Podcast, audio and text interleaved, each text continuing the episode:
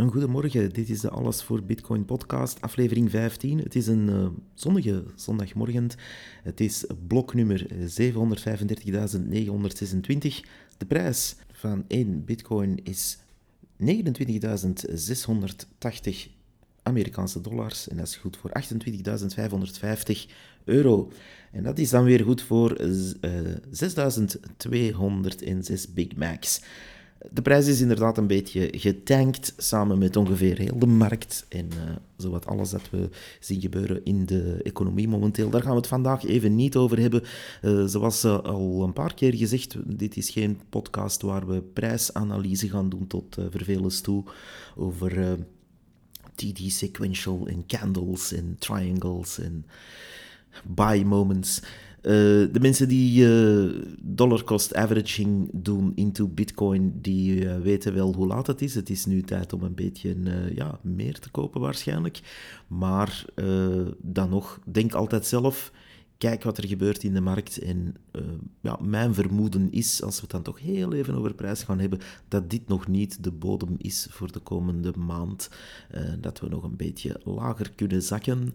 Dus er komen nog uh, koopmomenten voor diegenen die ja, spijt hadden dat ze een beetje te laat zijn ingestapt. Maar wie zal het zeggen? Ik heb geen glazen bol, ik ben geen financial advisor en ik ben natuurlijk ook niemand die beweert dat te zijn. Uh, en daar mag dan uh, ja, mee gelachen worden in allerlei guitige programma's, dat er altijd wordt gezegd dat ze geen financial advisor zijn, die podcasters. Wel, we zijn dat ook niet, want we weten in wat voor markt dat we zijn. We dansen allemaal in een mijnenveld rond. en dat telt ook voor de mensen die in de euro zitten trouwens. En daar gaan we het vandaag wel iets meer uitgebreid over hebben. We beginnen met stablecoins. Daar was natuurlijk veel over te doen met de hele Luna-collapse en uh, wat er daar allemaal uh, nog bezig is momenteel. Uh, eventjes kwam Tether ook onder druk, maar dat lijkt mij een storm in een glas water te zijn geweest. Hoewel, het is misschien nog allemaal niet voorbij. Nu, dat trekt het debat wel open over stablecoins en de regularisatie daar rond. Kwaadtongen beweren dat dit misschien wel eens kon getriggerd worden net door de instanties die zeer graag daar hun klauwen zouden inzetten. Wat er ook van zij, stablecoins moeten natuurlijk vooral stabiel zijn. En om dat te bereiken moet je eigenlijk wel ergens gaan auditen of gaan uh, regularisatie invoeren. Uh, wij zijn als bitcoiners natuurlijk niet de eerste om te roepen, regulariseer het. Maar eh, in dit geval ja, kan er toch wel een stevig punt gemaakt worden. Wanneer je een stablecoin aanbiedt, dan ja, ben je per definitie iets aan het aanbinden, aanbieden dat gebonden is aan een bijvoorbeeld nationale munt. En uh, ja, dat kan je natuurlijk niet doen zonder daar enige garanties over te hebben. Anders kan iedereen zeggen, hey, uh, ik heb hier een miljard euro in kluis. Wink, wink. En ik ga hier een miljard tokens tegenover zetten. Dat soort uh, charlatan gedoe hebben we al genoeg gezien met andere projecten. En uh, daarom ja, ziet de, euro ook, uh, de Europese Commissie ook hier een, iets mee te bemoeien. En dat, dat was eigenlijk al het geval enkele jaren geleden. kwamen die wetsvoorstellen of toch de, de ideeën daar rond naar boven. En ja, wanneer we zien hoe ver dat, dat nu staat, is het zo dat er zijn eigenlijk nu momenteel geen grote geregulariseerde euro-stablecoins hier. Uh, we zijn eigenlijk allemaal aangewezen op uh, Amerikaanse dollar-backed stablecoins. Of zogezegd Amerikaanse dollar-backed stablecoins. En uh, de hoofdreden daarvoor is natuurlijk een ja, negatieve interest rate die de Europese bank oplegt aan, aan hun deposits. Dus dat is dus eigenlijk een, ja, een 0,5% hit die je anyway al neemt wanneer je zo'n business zou hebben. Um, Bijvoorbeeld, uh, zoals uh, de heer Patrick Hansen schreef, dat is iemand die uh, alles van de Europese wetgeving rond privacy, maar vooral rond currencies opvolgt en een zeer, zeer, zeer goede bron is. Ik raad iedereen aan om die man te volgen op Twitter, Patrick Hansen. En die, ehm, ik zal de link daarnaar ook in de show notes zetten, uiteraard. Dus uh, die, uh, die zei het als volgt van kijk, stel je voor dat Circle een eurocoin uh, lanceert, net zoals de USDC op de markt is momenteel. En die hebben ongeveer een market cap van 50 biljoen euro, of miljard euro. Dan gaat er eigenlijk daarvan 250 miljoen euro interest per jaar gewoon naar die negatieve interest rate. En dan heb je eigenlijk nog geen business gedaan. Dus... Um, en daarbovenop komt nog eens dat er een zogenaamde MICA, MICA-regeling of regularisatie is van de Europese Commissie. En die heeft een heleboel voorwaarden op die uh, stablecoins gezet, uh, wat in mijn persoonlijke opinie wel goed is. Als we dan toch een Europese commissie hebben uh, die dik betaald worden om allerlei regeltjes uit te vinden, ja, het lijkt mij wel een goede regel om te zeggen, ja, kijk, als je een euro stablecoin aanbiedt, uh, mogen we dan ook wel eens even in uw boekhouding kijken voordat u hier zaken mee mag doen op allerlei exchanges in Europa. Uh, op zich kan je daar nog wel iets voor zeggen. Uh, hoewel dat ik de bemoeienissen van de Europese Commissie niet zo, uh, niet zo tof vind altijd, uh, kan je daar toch wel zeker een punt over maken of een discussie over opentrekken. Maar uh, of we dat nu goed vinden of niet, dus dat komt eraan. Maar een van de regeltjes die ze daar uh, opleggen is dat je wel degelijk één op één uh, backing moet hebben, één op één euro's in kluis moet hebben, bij wijze van spreken, om een euro stablecoin op te, op te kunnen voeren. En ehm, dat is dan ook nog eens gepaardgaand met een indeling in twee hoofdcategorieën. Eén categorie waar je uh, die, uh, die uh, munten gaat opdelen in een pure stablecoin, waarin je eigenlijk één on, op één een bestaande munt gaat backen. Bijvoorbeeld 1 euro is één digitale stablecoin euro hoe de naam dan ook uh, mag wezen.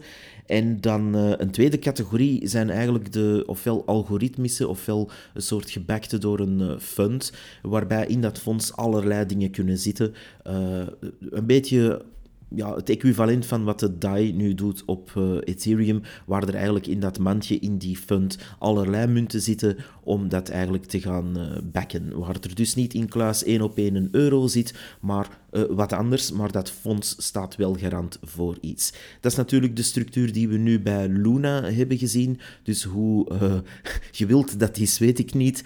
Uh, maar goed, uh, als dat dan geaudit wordt en stevig nagekeken, kan daar misschien nog wel iets in zitten. Ik leg maar uit dat dat er twee hoofdcategorieën zijn. Um, waarin ze die stablecoins gaan opdelen. En dat is ook meteen de reden natuurlijk waarom we niet een USDC-equivalent hebben in Europa, uh, die uh, ja, op, op grote platformen kan gebruikt worden, omdat je dat eigenlijk uh, niet gedaan krijgt hier. de negatieve interest rate en de MICA-regeling daar rond, die, die houden dat eigenlijk tegen. Wat natuurlijk maakt dat wij in die innovatieve markt zich, ja, ons eigen eigenlijk als Europa nog eens in de voet hebben geschoten. Van die voet schiet ondertussen niet veel meer over, want we hebben al zo vaak in die voet geschoten dat je je kan afvragen of we er nog wel hebben. Maar goed, uh, die, uh, die uh, regelgeving is er allemaal natuurlijk om ons te beschermen tegen de bandieten van de wereld. Maar tegelijkertijd zien we dat we innovatie missen en dat we natuurlijk hopeloos achterstaan ondertussen in, op het gebied van stablecoins hier in Europa. En dat, uh, dat zal niet meteen veranderen, denk ik, gezien die regelgeving nog wordt aangewezen en waar men eigenlijk ja, een de facto, ja, niet een ban heeft, maar het zo moeilijk heeft gemaakt dat het een de facto ban wordt op stablecoins in Europa. Dat is toch mijn interpretatie. Er zijn er natuurlijk wel, uh, er zijn algoritmische uh, stablecoins die, uh, die worden aangeboden, maar het gebruik daarvan en de liquiditeit daarvan is uh, povertjes, om het zacht uit te drukken. Dus dat zijn, dat zijn toch zaken die we hier zien gebeuren. Een tweede item waar ik het even wou over hebben vandaag gaat eigenlijk op hetzelfde elan verder. En het gaat over de Chinese uh, stablecoin, de E-Yuan of de ECNY als ticker. En die uh, is men nog steeds aan het testen. En dat is een interessant gegeven eigenlijk, omdat we daar eigenlijk een beetje zien wat de toekomst gaat zijn in Europa van onze eigen versie van die stablecoins, van zo'n CBDC. Nu, momenteel is men daar uh, mee aan het testen op een ander niveau ook. Men gaat eigenlijk bruggen beginnen maken naar andere stablecoins, of andere, sorry, CBDC's. En die, um, die bruggen zijn ook momenteel aan het getest worden. En dat is toch wel een zeer opmerkelijk iets, omdat je eigenlijk ervan uitgaat dat, ik zal nu zeggen, ehm, er een CBDC is in, uh, van de centrale bank in uh, Amerika voor de US dollar. En waar je dan een digitale euro hebt van de ECB hier in Europa. En dan in China de ECNY. Maar uh, dat is dus in testfase. En dit project dat noemt MCBDC. En dat uh, wordt eigenlijk vanuit Hongkong. Beetje, ja, het is eigenlijk een internationaal team, maar het, het wordt eigenlijk vanuit Hongkong vooral gestuurd. En uh, ja, dat heeft als doel om niet alleen de taxslaven en de inwoners van een land of gebied verder te gaan onderwerpen aan totale monetaire controle, maar ook internationaal settlementlagen te gaan opzetten tussen deze centrale banken die daaraan meedoen. En dat uh, hoort u inderdaad goed. Die centrale banken willen dus ook een soort van opperlaag creëren tussen die CBDC's om dus onderling de settlement te gaan uh, organiseren. In essentie is dat dus een voorloper van een theoretische One World Coin of One World Monetary Policy, want het zal niet over één coin gaan. Het zal gaan over, uh, ja, eigenlijk het systeem zelf wordt de waarde en die bruggen die daartussen worden gemaakt en gesmeed, die, uh, ja, die zorgen eigenlijk voor het... Uh, uh, voor het netwerkeffect, zal ik maar zeggen, om snel te kunnen settelen. Uh, dat heeft natuurlijk andere consequenties, want ze gaan niet alleen dat geld settelen, maar ze gaan dan ook informatie uitwisselen. Vermoedelijk is dat ook voor een, dus een One World Coin, zeg ik het nu maar snel, maar vermoedelijk is dat dan ook een middel om een One World Government op te zetten. Ik zie er anders weinig nut in, of ik zie het anders ook geen vorm krijgen.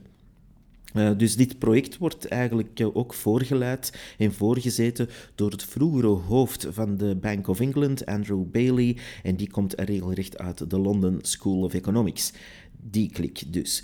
Um, en daar zie je bijvoorbeeld een brugje gebouwd worden, want dat is uh, een van de eerste testfases die ze openbaar hebben gemaakt dan toch, tussen die Chinese CBDC en het project Aber van de Saoedi's. En de, de Saoedi-Arabische centrale bank, die, uh, die doet daar dus ook aan mee met hun project Aber of Aber, uh, waarmee je dus een brug gaat maken tussen de Chinezen de Chinezen hun centrale bank en hun uh, digitale centrale bank coin en uh, de rest van de wereld, want er gaan ook andere projecten op ingeplucht worden. Dus we zien waar dit een beetje naartoe gaat. niet alleen gaan we nationale en Europese munten krijgen, maar we gaan we gaan hier en daar ook de bruggen tussen al die centrale banken zien opgebouwd worden. Nu, dat is heel tof voor hen. Uh, in die zin, er zijn wel een paar centrale bankers die al openlijk de opmerking hadden gemaakt van waarom doen we dit eigenlijk? Want we zijn een centrale bank voor een, bepaalde, bepaald land. Uh, maar goed, uh, dat laat ik aan hen over om dat uit te vissen. Want ja, vroeg of laat gaan ze natuurlijk doorhebben dat ze al een settlement layer hadden in één munt en wereldwijd. En dat gaat ook snel. En die settlement layer is er al en die werkt al 13 jaar. Uh, ik heb het natuurlijk over het Bitcoin-netwerk. Maar goed, daar zijn we nog lang niet aan toe. Om, uh, om die mensen te doen inzien dat ze eigenlijk best zouden uh, overschakelen. Maar goed, dat, um, dat aspect is uh, gewoonweg ja, beangstigend, vind ik. Omdat we ook andere aspecten, en dat is meteen het derde onderwerp, zien opduiken. En dat, uh, dat is natuurlijk de propaganda of de marketing die daarbij hoort. Want natuurlijk, hun timing is om in juli 2023 die uh, Europese CBDC alvast in testfase op ons los te laten. En uh, voor wat ik eruit kan begrijpen, zou daar uh, in die testfase wel degelijk al een deel van mensen die een uitkering of subsidie moeten krijgen, of op vrijwillige basis, vrijwillige basis dus, um, een aantal mensen dat al in de maag gesplitst krijgen. Um, maar goed, uh, natuurlijk moet de, moet de bevolking, de Jossen en Marias en, of de Rodriguez en Manuels van deze wereld, uh, natuurlijk warm gemaakt worden om deze uh, ja, bullshit te installeren. Want je gaat natuurlijk een, een coin binnenhalen die. Um, die verwijderbaar is, die blokkeerbaar is, die eender wanneer invalide kan gemaakt worden. En dat, dat moet natuurlijk met de nodige propaganda en marketing worden opgevijzeld op voorhand. Dus men gaat die voordelen daarvan enorm gaan belichten.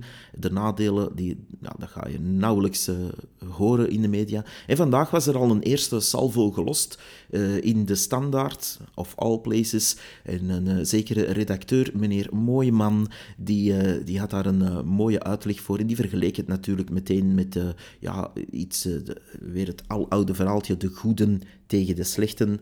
Dat zien we ook bij kinderverhaaltjes. Wanneer een, uh, een peuter iets opzet van Studio 100, dan is er altijd één uitgesproken slechterik die in het zwart gekleed rondloopt en meestal er zeer lelijk uit moet zien. En natuurlijk een, een oude man moet zijn van in de 50, zo'n slechterik. En dan komen de goeden, hè. dan komen de mensen in de, de strakke pakjes die een pak rammel geven. En de CBDC's en de Europese Centrale Bank, dat zijn natuurlijk de mensen in de, de strakke, glimmende latexpakjes die al die slechte, slechte, evil, dikke bitcoiners eens eh, goed ervan langs gaan geven. Um, de waarheid is natuurlijk iets helemaal anders. Um, wie die rommel nog leest of daar god beter op geabonneerd zou zijn, uh, jammer voor u. Want men maakt u natuurlijk uh, bewijs dat die centrale bank en die digitale euro die ze gaan uitvinden de good guys zijn. Uh, en de spreekwoordelijke sheriff in town met een witte hoed op. En dat alle andere schurken zijn met een ooglapje liefst en een zwarte hoed op, die al schietend het dorp komen binnengelopen. Dus enige nuance was verzoek, uh, waarbij er gewoon werd gezegd uh, dat ze dus de, ja, uh, die wereld is gaan opkuisen en dat ze eigenlijk ja, goed zijn, dat het legitiem wordt allemaal, dat het, hoe, hoe, hoe kan je het ook anders uitdrukken, dat het terug allemaal correct moet zijn. En je kan het een beetje vergelijken met allerlei andere zaken, de witte kassa in de horeca of hoe dan ook. Maar uh, de illusie die men hier schept is dat heel die crypto-wereld, waar ze het dan altijd over hebben, allemaal slecht is en dat een gecentraliseerd systeem vanuit centrale banken, die pakt ja, 140 miljard laten wegsluizen elk jaar door de echte schurken die er zo uitzien. Uh, dat dat allemaal oké is en dat er eigenlijk heel weinig centjes in de zakken terechtkomen van de mensen die gewoon werken. En dat die zich kunnen krom blijven werken voor een euro die altijd wegsmelt in hun handen. Dat is allemaal prima, dat zijn de good guys.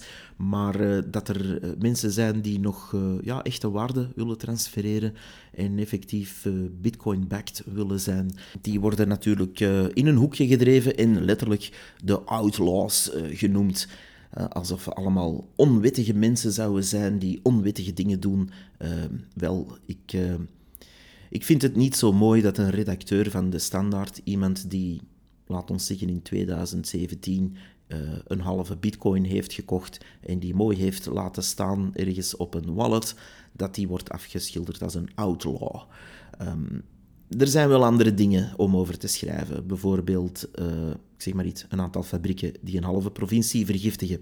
Maar goed, um, wat er ook uh, niet wordt meegegeven is natuurlijk dat die uh, digitale euro, die ze hier dus met uh, wierook gaan, gaan binnenhalen, dat die wel enige nadelen heeft. En die nadelen die moeten we misschien wat beter in de verf gaan zetten.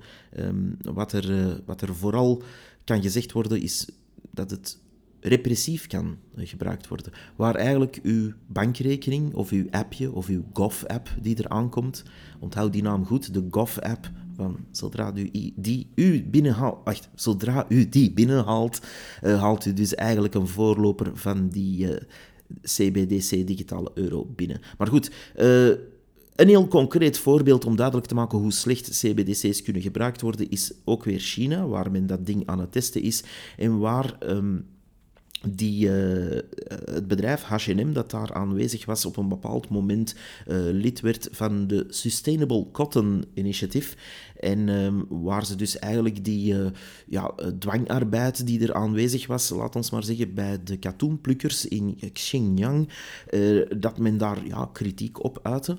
En prompt werden dus de, de grote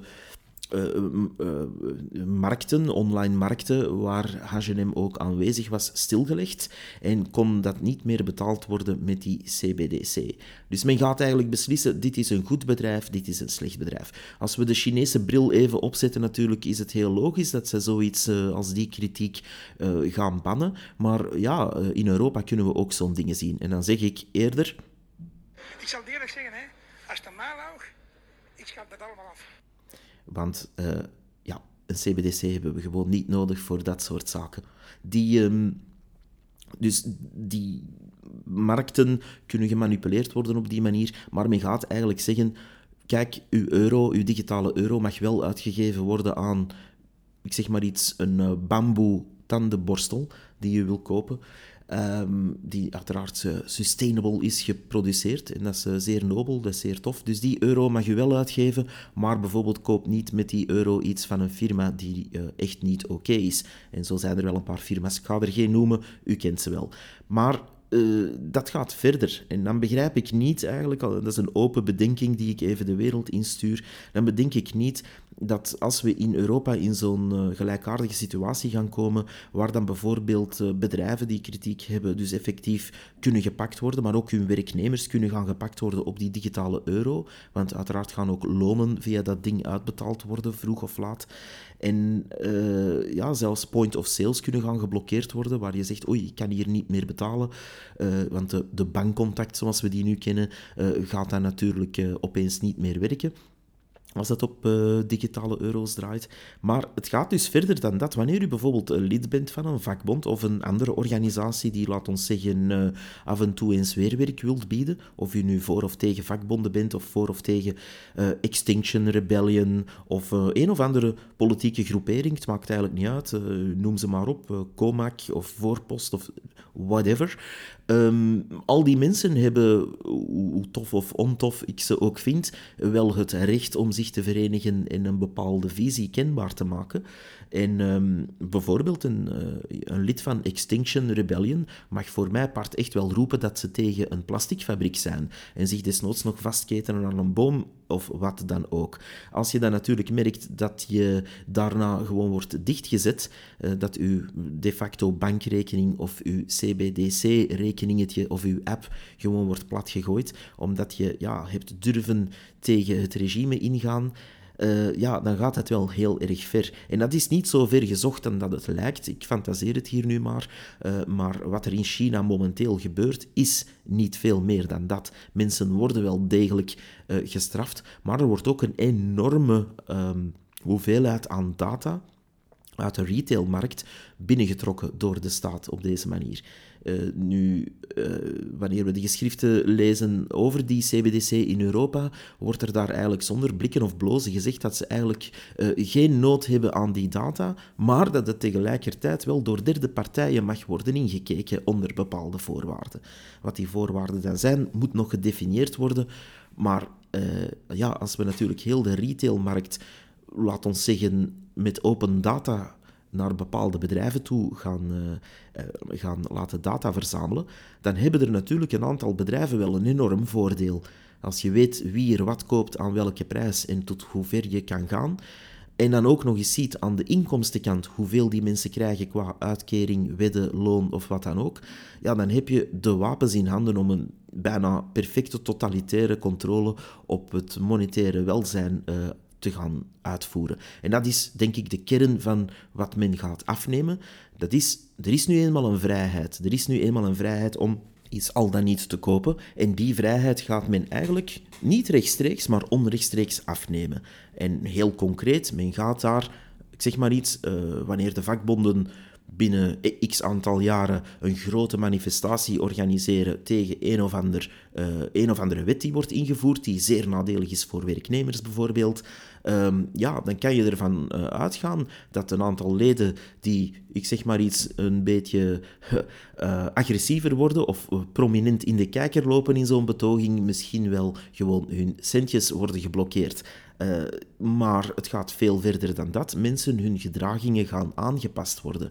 Uh, wie weet, als de ESG-totalitaristen uh, aan de macht komen en daar de passief groenen ook nog eens bij komen, dan krijgen we misschien een maatschappij waar u daadwerkelijk gaat gestraft worden of meteen meer zal moeten betalen wanneer bepaalde producten wordt, worden gekocht terwijl aan de productiekant er niks gebeurt. Terwijl dat men verder eigenlijk alles op zijn beloop, laat, maar vooral die burger weer eens uh, onder een totale controle gaat zetten. En dat is toch iets waar ik echt wel wil voor waarschuwen. En ik begrijp niet dat bijvoorbeeld vakbonden en bijvoorbeeld kleinere uh, politieke groeperingen of uh, NGO's zelfs daar niet meer lawaai over maken. Wat er aankomt voor jullie, beste vakbonden vooral, is een eigenlijk de facto totalitair regime op financieel gebied toe, waarbij men u met een druk op de knop kan gaan zeggen wat nog mag en wat niet mag.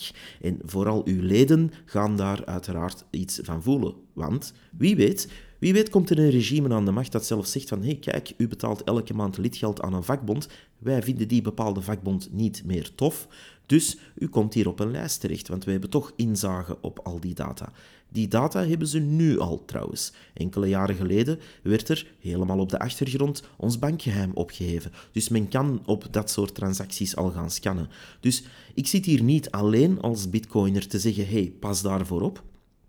Want we gaan onze vrijheid kwijtgeraken monetair. Zelfs moest ik geen bitcoiner zijn, of daar nog nooit van hebben gehoord, zou ik hier falikant tegen zijn. Men gaat onze data minen, men gaat die verkopen, men gaat bedrijven een voordeel geven die absoluut een, een ja, bijna unfair voordeel, een unfair voordeel geeft in de markt tegenover ja, kleinere bedrijven bijvoorbeeld. Ik denk hier aan een uh, bol.com of aan een Deleuze of aan uh, Colruyt, uh, maar evengoed een Amazon die hier vroeg of laat ook wel zal binnenkomen op grotere schaal. Um, maar zulke bedrijven krijgen dan de voordeeltjes, want die gaan natuurlijk de, de middelen hebben om die data te gaan inkijken, al dan niet legaal. Ik ben er ook zeker van uh, dat we niet zitten te wachten op een uh, digitale euro die, wanneer die in uw wallet zit, eigenlijk kan geblokkeerd worden of gedevalueerd worden. Wanneer men morgen beslist om 10% van uw spaargeld af te nemen, of zelfs gewoon 10% toekoer op uw zichtrekening af te nemen, dan kan men dat zeer eenvoudig gaan doen. Nu moet men de banken nog enigszins meekrijgen daaromtrent. Niet dat die niet gaan volgen, maar goed, uh, daar zit dan toch nog iets van check in, zou ik zeggen. Maar op dat moment is eigenlijk de centrale bank baas over uw waarde, baas over uw transacties, maar ook baas over uw dagelijks leven. Wie dat allemaal een beetje utopisch vindt klinken en ze van ach, zo'n vaart zal het niet lopen, we hebben hier toch een democratie en het is niet zoals in China hier en noem maar op. Ja, kijk dan maar eens heel goed naar wat je nog op televisie te zien krijgt. Bijvoorbeeld in heel het Bitcoin-debat of in heel het crypto-debat, zoals ze dat dan uh, willen noemen. Want dat is ook een zeer valse narrative. Men wil Bitcoin in het badwater trekken samen met al de scammy crypto-projecten en shitcoins en noem het maar op.